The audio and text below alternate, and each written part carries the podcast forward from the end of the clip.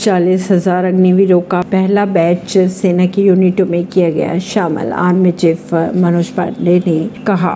Army chief general Manoj Pandey ने एक कार्यक्रम के दौरान कहा कि चालीस हज़ार अग्निवीरों के पहले बैच को सेना की यूनिट में शामिल कर लिया गया है। उन्होंने आगे ये भी कहा कि हमारा ध्यान सेना का पुनर्गठन, प्रौद्योगिकी का समावेश और मौजूदा संरचना में सुधार करने पर ज़्यादा है।